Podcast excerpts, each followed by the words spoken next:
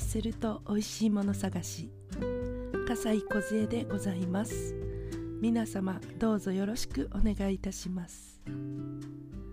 さてグッチとドラえもんのコラボの雑誌付録。最近ねあの3社から出てるんですけれども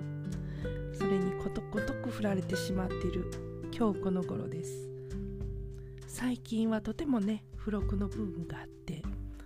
人口も増えて予約段階でもう完売になってしまったり人気のものは入手困難となっております。現在私の方で予約雑誌予約してるのがミッフィーと特価の加湿器を予約してるんですけれどもあの何の雑誌を予約しているかが全く把握できていないというありさまです。まあ必要なものだけねあの厳選して良いものを選んでいかないといけないなと思っております。でグッチの付録の方なんですけれども転売屋から買うほどのものではないかなと思ってるんできっぱりと諦めました本日はあのリモートレッスンをさせていただきました。作品をお作りいただくのが本来の目的なんですけれどもおしゃべりするのも目的のうちで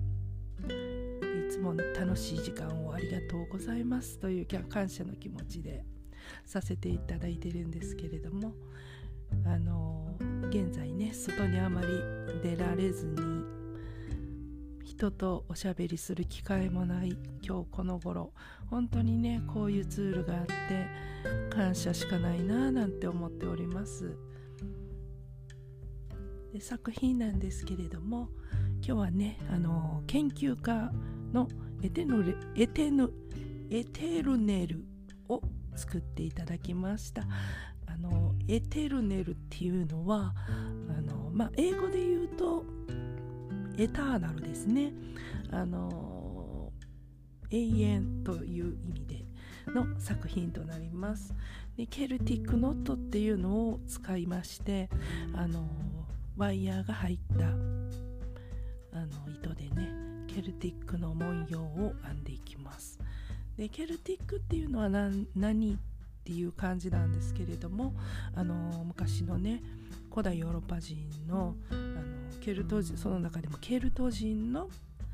あの願いを込めた文様っていうのがありましてあの一筆書きでねぐるりと一周回るあの最初も最後もないまあ言うと無限大っていうんですかそれのねあの文様一筆書きでこういろいろこう複雑なところをあの通っていくけれども最初のに結局は戻ってくるという永遠と調和の願いが込められたタッセルになります。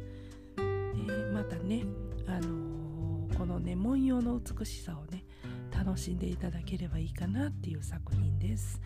あのー、直径っていうか全部で全長が15センチほど文様プラスタッセルで15センチほどになるので、まあ、あのストールとかねされた時にあのブローチにされしてあのスカーフ留めっていうんですか？そのように使われたりできるのではないかななんて思ってます。またねいろんな利用法などがありましたらご紹介させていただきたいと思っております。では今日はこの辺で失礼いたします。